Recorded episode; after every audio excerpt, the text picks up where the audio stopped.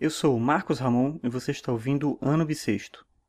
Hoje é sábado, dia 26 de março de 2016, e esse é o episódio 86 do podcast.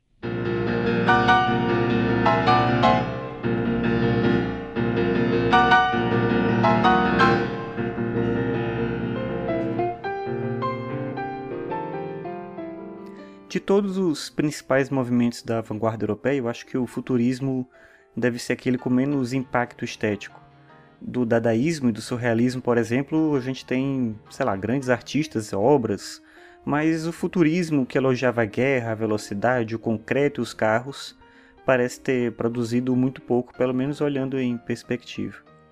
Mas hoje, vasculhando a internet para organizar o meu curso de estética que eu estou ministrando na instituição que eu trabalho, e nesse semestre o tema principal é as vanguardas, eu encontrei um conjunto de músicas futuristas.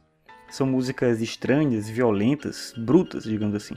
Músicas que no início do século XX faziam uso do ruído, do erro, abrindo o caminho para experiências sonoras realizadas anos mais tarde com o advento das guitarras distorcidas, dos sintetizadores.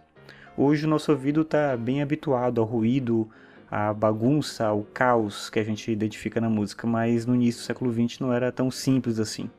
E se esse conjunto de sons não vale como uma experiência estética agradável, isso serve pelo menos como uma demonstração de que a experiência estética não precisa tratar do belo, do simétrico, do prazeroso. Às vezes, a arte que busca o conflito reflete a realidade de uma maneira mais próxima da verdade do que aquele tipo de arte que insiste em um modelo de perfeição. Como diz o manifesto futurista escrito por Marinetti, não há mais beleza senão na luta. Nada de obra-prima sem um caráter agressivo. A poesia deve ser um assalto violento contra as forças desconhecidas, para intimá-las a deitar-se diante do homem.